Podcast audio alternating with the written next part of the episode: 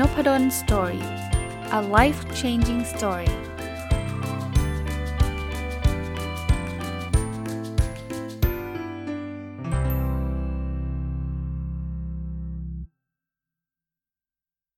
สวัสดีครับ ยินดีต้อนรับเข้าสู่นพดล Story Podcast นะครับ วันนี้ยังคงอยู่กับรายการ Weekend Entrepreneur นะนะครับ ซึ่ง เป็นรายการผู้ประกอบการวันหยุดที่ผมจัดทุกวันเสาร์นะครับ ก็ได้รับ feedback ดีๆ มาจากคนฟังหลาย ๆ ท่านนะครับ ต้องขอขอบพระคุณด้วยนะครับ ว่าไม่มีคนฟังก็คงไม่ได้มีรายการนี้นะฮะวันนี้ยังคงต่อกับหนังสือที่ชื่อว่า Self Made Success ของคุณ Shaan Patel นะสิ่งที่จะมาฝากวันนี้เนี่ยจะเป็นกลยุทธ์การตลาดที่เขาใช้และประสบความสำเร็จ บทนี้ทั้งบทเนี่ยผมคิดว่าน่าจะตอบโจทย์ ผู้ประกอบการวันหยุดได้ดีนะครับแล้วหลาย ๆ เรื่องเนี่ยผมคิดว่าเป็นไอเดียที่ดีนะครับถึงแม้จะจะมีบางเรื่องที่อาจจะไม่ได้ตรงกับสไตล์ผมนะแต่เดี๋ยวผมก็จะบอกคำแนะนำที่ผมคิดว่าสำหรับผมมัน work นะครับก็ก็ก็ยังอยู่ในธีมนั้นแต่ว่าอาจจะไม่ได้เหมือนกับเขาเป๊ะนะเริ่มต้นเลยนะครับเขาใช้ชื่อว่า marketing success strategy ก็คือกลยุทธ์เกี่ยวกับการตลาดนะครับ ข้อที่1เลย sell secret นะ sell secret ก็คือการขายความลับ คือเวลาเราหนังสือเล่มนี้เนี่ยไม่ใช่เป็นเฉพาะผู้ประกอบการวันหยุดนะครับเขาแนะนำผู้ประกอบการเลยล่ะนะแต่ไม่ว่าจะเป็นวันหยุดหรือไม่วันหยุดก็ตามนะผมว่าคนเนี่ยต้องการสิ่งที่เขาไม่รู้อะคำว่า secret คือความลับเนี่ยความหมายก็คือว่า คือถ้าเกิดคุณอยากให้คนสนใจในสินค้าหรือบริการคุณเนี่ย คุณควรจะเลือกอันที่มันไม่ใช่ common knowledge คำว่า common knowledge ก็คือมันไม่ใช่เป็นความรู้ทั่วๆไปที่คนทราบอยู่แล้วนะครับ สังเกตแบบนี้ครับ ในคลิป YouTube ที่ดังๆเนี่ยที่คนแชร์กันเป็นล้านเลยเนี่ย มันจะเป็นคลิปที่เขาสอนอะไรที่คนทั่วไปไม่ยังยังไม่ทราบอะผมจำได้นะครับ มีท่านหนึ่งเนี่ยเคยโชว์ให้ผมดูนะ คือวิธีซ่อมซิปแบบด่วนๆ เวลาซิปแตก เอาเป็นว่าประชาชนทั่วไปเนี่ยไม่รู้ครับซิบแตกแล้วทำยังไงใช่ไหมเราก็จะอายเนาะแต่ว่าพอมันมีคลิปบอกว่า เฮ้ยซิปแตกมันซ่อมเองได้นะ ซ่อมง่ายๆเลยเนี่ยโหคนชอบใจ อันนี้มันคือ secret คือ secret มันคงไม่ใช่แบบว่าโอ้โหคุณรู้คนเดียวในประเทศหรอก มันก็คงมีคนรู้บ้างแหละ แต่เรียกว่าคนส่วนใหญ่ไม่รู้อะ กลับมานะครับ ถ้าเราจะทำอะไรก็ตามที่เป็นผู้ประกอบการวันหยุดนะ weekend entrepreneur ลองนึกถึงประโยชน์ของคนคนคนจะได้รับสินค้าหรือได้รับบริการเรานะแล้วถ้ามันเป็น secret ก็คือมันไม่ค่อยมีใครรู้เนี่ยยิ่งได้เยอะนะโดยเฉพาะอย่างยิ่งบริการ ส่วนตัวผมเนี่ยผมมีความคุ้นเคยกับการสอนนะครับสอนก็เป็น weekend entrepreneur ได้เพราะเข้าข่ายเลยนะ ไม่ต้องใช้เงินลงทุนเยอะนะครับสำหรับคนมีความรู้แล้ว แต่เวลาเราจะเอาอะไรไปสอนเขาเนี่ยให้คิดถึง คนเรียนสักนิดหนึ่งว่าไอ้สิ่งที่เราสอนเนี่ยมันเป็นสิ่งที่จริง ๆ ทุกคนก็รู้อยู่แล้วหรือเปล่านะหรือมันเป็นสิ่งที่เราใช้เวลาเราต้องศึกษามาระดับหนึ่งอะถึงจะรู้เคล็ดลับแบบนี้นะผมยกตัวอย่างนะครับ คือถ้าเกิดสมมุติว่าเราสอนถ่ายรูปธรรมดา ว่ากล้องมันมีองค์ประกอบยังไงบ้างถ่ายอะไรบ้างเนี่ยก็คงมีคนเรียนอะแต่คนเรียนคงน้อยหน่อย เพราะว่า องค์ประกอบของกล้องทั่ว ๆ ไป เราก็คงไม่ได้ยากนักในการทำความเข้าใจเนะมีเลนส์มีชัตเตอร์มีอะไรเงี้ยแต่ถ้าเกิดเขาสอนวิธีการถ่ายรูปโดยใช้กล้องธรรมดาเนี่ยแต่ถ่ายให้ออกมาสวย ผมเคยเคยเห็นนะครับ แม้กระทั่งคลิปหรือว่าจะเป็นคอร์สนะว่าใช้ iPhone ยังไงถ่ายรูปออกมาให้ได้แบบนี้อย่างนี้คนอยากเรียนละ เพราะทุกคนรู้วิธีการใช้ iPhone ทุกคนถ่ายรูปผ่าน iPhone กันทั้งนั้น หรือ Android ก็ได้นะ แต่ทุกคนไม่ได้สามารถจะถ่ายรูปผ่าน iPhone หรือ Android ออกมาสวยได้ยังกับแบบมืออาชีพแบบนั้น อย่างนี้คือคำว่า Sales Secret นะครับคราวนี้ถ้ามันเป็นสินค้าเนี่ยก็อาจจะยากนิดนึง เพราะว่ามันก็ต้องมีอะไรที่มันแปลกใหม่ ที่คนอื่นไม่ทราบเหมือนกันสำหรับผมผมต่อยอดเรื่องนี้นะครับ ว่าเวลาเราเซลล์ซิกเรตเนี่ยเราอาจจะต้องอพูดถึงที่มาที่ไปของสินค้าเรานะครับ คือสมมุติว่าเราทำอะไรดีครับทำปอเปี๊ยะขายนะครับ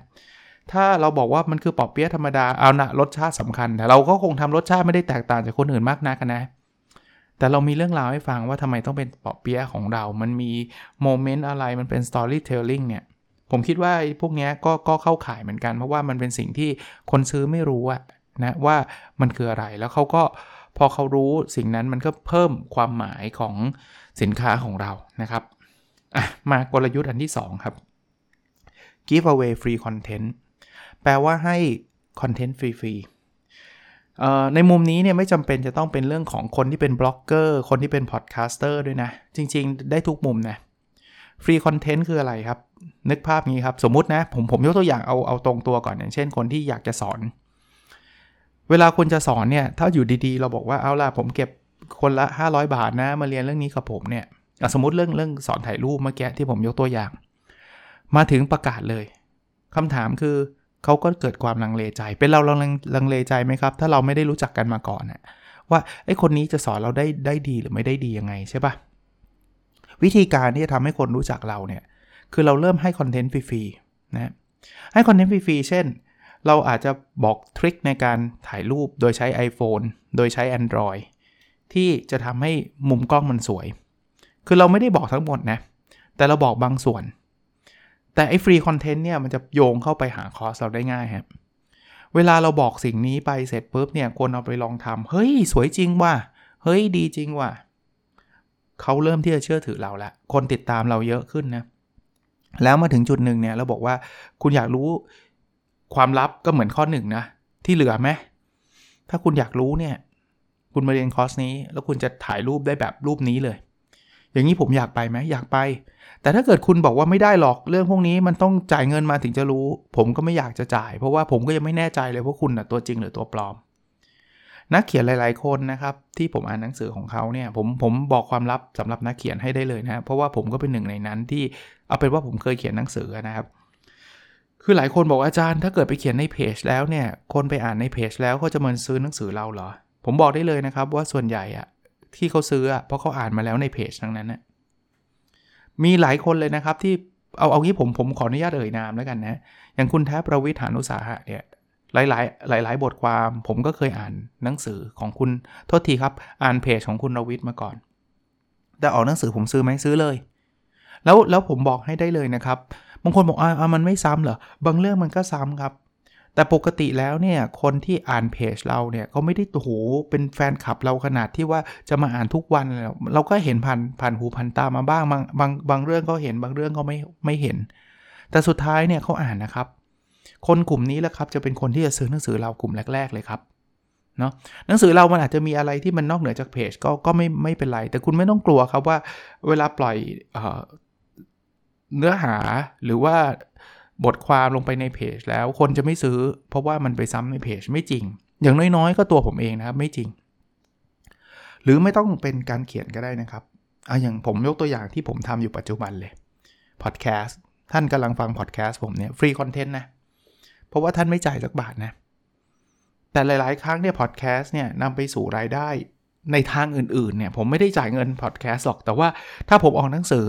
ผมมาเล่าให้ท่านฟังบอกว่าเอ้ยผมออกหนังสือนะ ท่านก็อยากที่จะสนใจฟังหรืออ่านหนังสือผม ก็ลองดูนะครับฟรีคอนเทนต์เนี่ยเป็นจะเรียกว่าเป็นสิ่งที่จะทำให้คนเป็นรู้จักเรามากขึ้นนะ แล้วก็เห็นฝีมือเรามากขึ้นด้วยนะครับ แล้วเวลาเขารู้จักเราเห็นฝีมือเราเนี่ยโอกาสที่เขาจะใช้บริการซื้อสินค้าของเราก็จะมีมากขึ้นนะครับ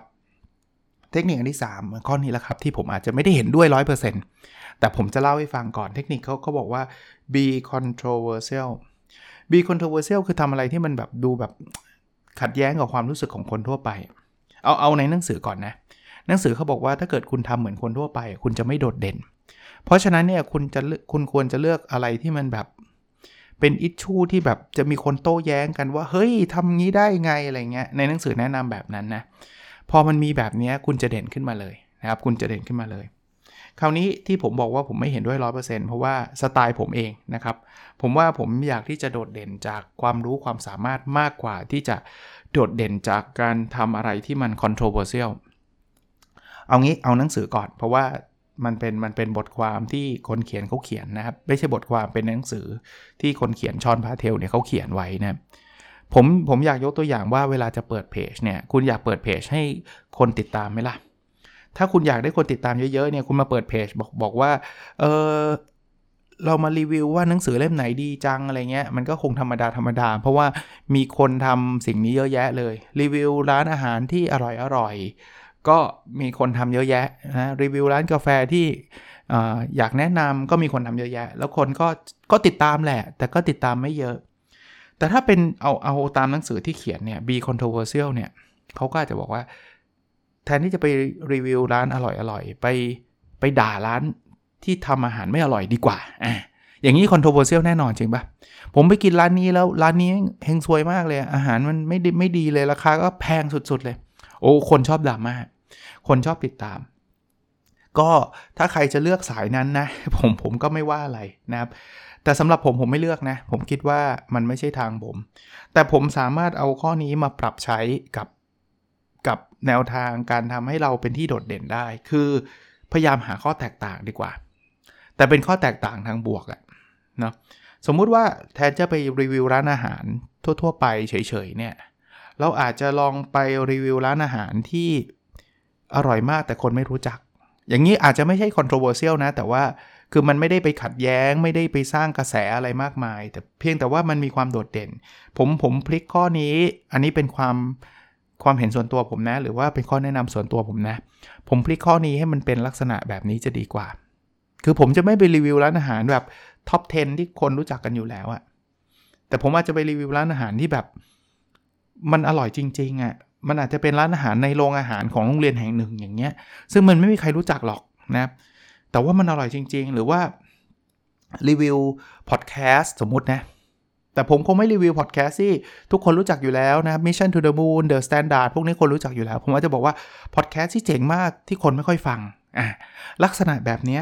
มันก็อาจจะตรงกับข้อนี้ได้บางส่วน คือมันไม่ได้ controversial หรอก แต่ว่ามันหาจุดเด่นอะไรสักอย่างหนึ่งที่เรากำลังจะทำที่เรากำลังจะเขียน ก็เผื่อเป็นไอเดียนะครับ ใครอยากจะทำอะไรยังไงนะ หรือแม้กระทั่งเทคนิคอะไรบางอย่างที่คุณค้นพบด้วยตัวเอง ที่มันอาจจะไปตรงข้ามกับเทคนิคที่เขาแนะนำกันทั่ว ๆ ไป สมมุติว่าเทคนิคถ่ายรูปผมก็ไม่ได้เป็นเซียนถ่ายรูปนะ แต่เผอิญนึกถึงได้เนี่ยคนก็อาจจะมีการแนะนำว่าเวลาถ่ายรูปให้สวยเนี่ยต้องถ่ายรูปองค์ประกอบต้องเป็นแบบนั้นแบบนี้ อันนี้ทุกคนรู้อยู่แล้ว ถ้าเราไปรีวิวก็ก็ซ้ำแต่เราอาจจะค้นพบว่าวิธีการแบบนี้อาจจะไม่ work ในบางกรณีอ่าเราเขียนเลยบอกว่าวิธีนี้ไม่ work หรอกนะ ถ้าก็ก็ว่ากันไปใช่ปะหรือสมมติ คุณเป็นคนพบว่าการอ่านหนังสือเยอะๆเนี่ยในบางกรณีมันไม่ workคนส่วนใหญ่จะบอกว่าเวลาคุณจะสอบคุณต้องอ่านหนังสือเตรียมตัวไว้ แต่บทความเรามัน controversial คือตรงข้ามกับความคิดของคนอื่น เช่น เอออ่านหนังสือเยอะอาจจะทำให้เกรดตก อยากอ่านไหมอย่างนี้บทความที่อยากอ่านนะว่าอีทำไมอ่านหนังสือเยอะมันเกรดตกวะคือมันถ้ามันเป็นเคสนี้ไม่ควรอ่านแล้ว อะไรอย่างเงี้ยนะครับ ก็ลองดูนะครับนี่คือข้อที่3นะ มาถึงข้อที่ 4 ครับ plan viral content plan viral content ก็คือการเขียนคอนเทนต์ที่ทำให้คนอยากแชร์ ให้ให้คนอยากส่งต่อ viral content เนี่ยจะจะเรียกว่าเกือบจะเป็น free marketing เลยนะ เพราะว่าเราไม่ต้องไปจ้างใครคุณคุณทำ weekend entrepreneur หรือผู้ประกอบการวันหยุด แล้วคุณจะต้องเอาเงินไปจ้างอินฟลูเอนเซอร์นะ รับรองเจ๊ง เพราะว่าไม่มีตังค์ครับอินฟลูเอนเซอร์ถ้าถ้าไม่ใช่เพื่อนเราจริง ๆ หรือคนที่เรารู้จักจริง ๆ เนี่ยเขาก็ เขาก็ไม่ได้รับรีวิวของทุกคนนะ เพราะว่าเขาเขารับคนหนึ่งอีกคนหนึ่งก็บอกอ่าทำไมไม่รับผมด้วย เขาก็รีวิวไม่ได้นะ แล้วเขารีวิวทีเนี่ย ก็เงินหลักแสนหลักหมื่นนะครับ หรือแม้กระทั่งหลักล้านก็อาจจะมีนะ เพราะฉะนั้นเนี่ยวิธีการที่จะทำให้เราเป็นที่รู้จักมากขึ้นก็คือ จะทำไงให้ได้คอนเทนต์ให้มันให้มันกระจายไปได้มากที่สุด จริงๆ ในหนังสือมีเทคนิคหลากหลายนะครับ แต่ว่าผมสรุปสั้นๆ บางอันที่ผมเคยใช้ส่วนตัวแล้วมันก็ work นะครับ คอนเทนต์ที่จะทำให้คนอยากแชร์ คือคอนเทนต์ที่มันมีประโยชน์กับคนอ่าน คือถ้าเราเป็นเล่าเรื่องพ่อแม่พี่น้องเราเนี่ยเขาไม่รู้จะแชร์ไปทำไม แต่ถ้าเราเล่าเรื่องเคล็ดลับต่างๆนะครับที่ก็เหมือนอันข้อแรกอะ sell secret เนี่ยคอนเทนต์แบบนี้คนอยากแชร์ละ นะอีกอันนึงนอกนอกจากมีมีประโยชน์ คนรู้ไม่เยอะใช่ไหมถ้าคนรู้เยอะเขาก็ไม่อยากจะแชร์ แล้วเราเราเล่าวิธีการถ่ายรูป วิธีการทำอาหารให้อร่อย ซึ่งโหมีเป็นล้านวิธีที่เขารู้อยู่แล้วเนี่ยเขาก็ไม่ได้สนใจละอีกเรื่องหนึ่งที่จะทำให้คอนเทนต์เราเป็นที่ที่อยากให้คนแชร์ก็คือคอนเทนต์นั้นมันมี emotion เนี่ยมันมีเรื่องอารมณ์ความรู้สึกเยอะๆนะครับ เรา เราเล่าเป็นเรื่องราวก็ได้ เราเล่าที่มันเป็น story อะไรบางอย่างที่มันกระตุกอารมณ์ เราเคยเห็นโฆษณาของแนวแนวของประกันไหมโฆษณาประกันเนี่ยคนชอบแชร์เยอะเลย เพราะว่ามันแบบกินใจดูโฆษณาแล้วร้องไห้ หรือไม่จำเป็นต้องร้องไห้นะ ดูแล้วขำกิ้งตลกคนก็แชร์นะครับทำ viral content ให้ได้มากที่สุด แน่นอนอันนี้ต้องใช้ฝีมือนิดหน่อย ถ้าเราเราบอกผมไม่ได้จะเป็นบล็อกเกอร์นะ ผมจะถ่ายรูปผมเขียนคอนเทนต์ไม่เป็นก็อาจจะ ลองหาคนที่เก่งๆ ช่วยสักหน่อยนะครับ มันก็คงมี cost แหละ หรือไม่ต้องเก่งมากนะ ขอคนที่เป็นเพื่อนที่แบบพอจะช่วยตรงนี้ได้นะครับ ให้เขาช่วยคอมเมนต์ช่วยดราฟให้สักนิดหนึ่งก็จะช่วยได้นะข้อ 5 ครับ อันนี้ผมชอบที่สุดเลย be succinct คือคือ marketing มันไม่ใช่เรื่องราวที่ต้องพยายามไปยัดเยียดอะไรให้คนอื่นนะ เพราะฉะนั้น succinct แปลว่าสั้นครับ พยายามสั้นตรงประเด็นให้มากที่สุด Facebook โพสต์คุณแบบอ่านที 10 นาทียังไม่จบเนี่ย ผมเชื่อได้เลยว่าคนอ่านไม่ครบนะเพราะฉะนั้นเนี่ยทำอะไรที่สั้นๆ go to the point นะครับ ให้คนเข้าใจว่า benefit ที่เขาได้จาก message นี้คืออะไรนะครับ แล้วจบ แล้ว offer เขาเรียกว่าอะไรนะครับ สิ่งที่คุณต้องการให้มันให้เขาทำคืออะไร เช่น คุณอยากจะให้เขาลงทะเบียน คุณต้องส่งลิงก์ไว้เลยนะครับว่าถ้าท่านสนใจลงทะเบียนไว้ที่นี่นะครับ จบ นะคนก็จะลงทะเบียนเองนะไม่ใช่ว่าโอ้โหเขียนมาห้าหน้า แล้วก็ไปตัดสินกันเอาเอง แล้วคนสนใจจะต้องมาอินบ็อกอีกทีนึง ผมว่ามันใช้เวลาแล้วก็เสียเวลานะครับนั้นก็อะไรที่สั้นตรงประเด็นจะช่วย สุดท้ายครับข้อที่ 6 นะครับ give people a bigger cost นะคือพูดง่ายๆว่าคำว่า give people a bigger bigger cost ก็คือให้เขารู้ว่าเหตุผลที่ใหญ่ที่สุดในการใช้สินค้าหรือบริการเราเนี่ยคืออะไร ถ้าท่านเคยได้ยินนะครับ อันนี้ก็เป็นอันที่เขาพูดกันอยู่ทั่วไปนะครับ ว่าให้รู้คำว่า why why ที่แปลว่าทำไม คนเราจะซื้อเพราะว่าคำว่า why นะครับ ไม่ใช่ what กับ how เพราะฉะนั้นเนี่ยเราเราเล่าเลยครับ สิ่งที่เราต้องการเนี่ยต้องการเปลี่ยนโลกเราต้องการทำให้คนไทยมีความสุข เราต้องการเปลี่ยนจากคนที่ด้อยโอกาสทำให้มีโอกาส หรืออะไรก็ตามที่มันบียอนว่าเราต้องการเงินนะเงินมันแค่เป็นมีนนะหา purpose ของธุรกิจเราให้เจอ ยิ่งผู้ประกอบการวันหยุดเนี่ยเรื่องนี้สำคัญนะครับ เพราะว่าถ้าท่านไม่มี passion ท่านไม่มี purpose เลยเนี่ยผมคิดว่ายากนะครับในการทำในระยะยาว ก็วันนี้เอามาสั้นๆนะครับเป็น marketing success strategy นะครับเป็นกลยุทธ์ทางการตลาดที่ผู้ประกอบการวันหยุดเนี่ยสามารถนำไปใช้ได้นะครับ ตั้งแต่ข้อแรกนะ sell secret นะครับให้ขายความลับต่างๆ เทคนิคที่คนอื่นไม่ค่อยรู้นะครับอันที่ 2 give away free content นะครับเขียนคอนเทนต์ฟรี ๆ ให้คนได้รับประโยชน์แล้วเขาเราก็จะเป็นที่รู้จัก อันที่ 3 be controversial คือทำอะไรที่มันไม่ได้ตามกระแสนะครับทำอะไรที่มันโดดเด่นแตกต่าง อันที่ 4 คือ plan viral content นะครับทำคอนเทนต์ทำเนื้อหาที่จะทำให้คนพูดต่อส่งต่อ อันที่ 5 be succinct ก็คือให้สั้นตรงประเด็นนะครับอย่ายืดเยื้อยืดยาว ย่นเยอะนะครับ อันที่ 6 give people a bigger cost ให้เขารู้ว่าทำไมเขาถึงถึง เราถึงทำสิ่งนี้ทำไมเขาต้องซื้อสิ่งนี้นะครับ ก็หวังว่าจะเป็นประโยชน์กับทุกท่านนะครับ ยิ่งช่วงโควิด -19 เนี่ยหลายคนก็คือโควิดก็น่ากลัวนะ ถึงแม้ว่าตัวเลขตอนนี้ก็จะลดลงนิดนึงแล้วละ่ะ เป็นหลักพันไม่ใช่หลัก 2,000 แล้วก็ก็ดีใจว่ามันลดลงแต่ว่ามันก็มันก็แลกมาด้วยปัญหาทางเศรษฐกิจ ผมก็ ถือโอกาสนะครับ ผมไม่ได้มีความรู้ในเรื่องของทางการแพทย์ที่จะไปช่วยเรื่องเรื่องโควิดได้ แต่ว่าพอจะมีความรู้ทางด้านการบริหารบ้าง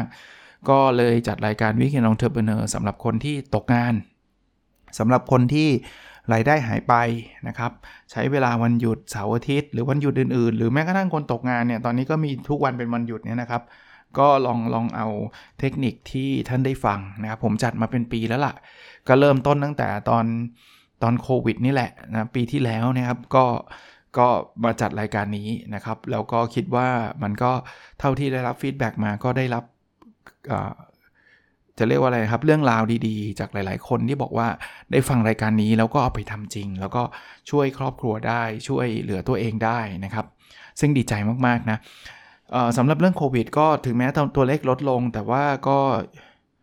คงต้องระวังนะครับ วันนี้ที่ผมอาจก็มีข่าวน่าเศร้านะครับ ที่นักคอมชวนชื่นก็ท่านก็ได้ได้จากไปแล้วนะครับ ต้องบอกว่าต้องขอแสดงความเสียใจกับครอบครัวนะครับ แล้วก็ไม่ไม่อยากให้จริงๆ ไม่ใช่เฉพาะนักคอมครับทุกคนนะแต่เพียงแต่นักคอมเป็นเป็นที่รู้จักก็ไม่อยากให้เกิดเหตุการณ์แบบนี้ขึ้นนะฮะเล่าถึงนักคอมนิดนึงนะผมเป็นคนที่เป็นแฟนคลับ แล้วก็ชอบนักคอมมากนะเพราะว่าผมว่าในบรรดาตลกอะผมชอบคนนี้ที่สุดอะ นะเดี๋ยวนี้หนังไทยนะ แต่ก่อนเนี่ยเวลาจะดูเนี่ยผมจะถามคำถามแรกว่านักคอมเล่นเปล่าผมชอบดูหนังตลกมากกว่าหนังหนังไทยนะชอบดูหนังตลกมากกว่าหนังผีหนังอะไรเงี้ยนะครับก็หนังตลกธนาคอมเล่นตลกทุกเรื่องอะนะครับก็ต้องขอแสดงความเสียใจมาณที่นี้ด้วยสำหรับทุกท่านที่ตอนนี้ต้องพยายามล็อกดาวน์ก็ก็อย่าพึ่งอย่าพึ่งคลาย มาตรการลงนะครับ หน้ากากใส่แน่น ๆ เลยนะครับ ล้างมือนะครับ social distance ให้มากที่สุดไม่จำเป็นอย่าเดินทางนะครับ ตัวเลขมันจะดีขึ้นเรื่อย ๆ ครับ แล้วเราก็จะสบายใจขึ้นเรื่อยๆนะแล้วแล้วอีกไม่นานครับ บางคนบอกมันก็จะไม่ไหวแล้วก็เข้าใจนะครับ แต่อีกไม่นานเนี่ยพอวัคซีนมันมาเยอะขึ้นเยอะขึ้นเนี่ยนะครับ ผมคิดว่าการติดเชื้อความกังวลใจหรือแม้กระทั่งติดมันก็อาจจะ ไม่ได้หนักแบบนี้นะครับ แต่ก็ใครที่ฉีดวัคซีนไป ไม่ได้แปลว่าท่านจะไม่ต้องทำอะไรนะ เพราะว่าท่านยังติดได้นะครับ ท่านยังแพร่เชื้อได้ด้วยนะครับ เพราะนั้นถึงแม้ว่าตัวท่านอาจจะไม่ได้ติดเราไม่ได้เป็นหนัก แต่ว่าท่านอาจจะไปแพร่เชื้อให้คนที่ยังไม่ฉีดก็ได้นะครับ นั้นก็อย่าเพึ่งแบบโอ้ยฉันฉีดแล้วฉันไม่กลัวแล้วฉันฉันฉันทำอะไรก็ได้แล้วนะครับ ก็ก็ต้องเผื่อเพื่อนๆด้วยเผื่อหลาย ๆ คนด้วยนะโอเคนะครับ ก็วันนี้น่าจะประมาณนี้นะครับ แล้วเรา พบกันใน episode ถัดไปนะครับ สวัสดีครับ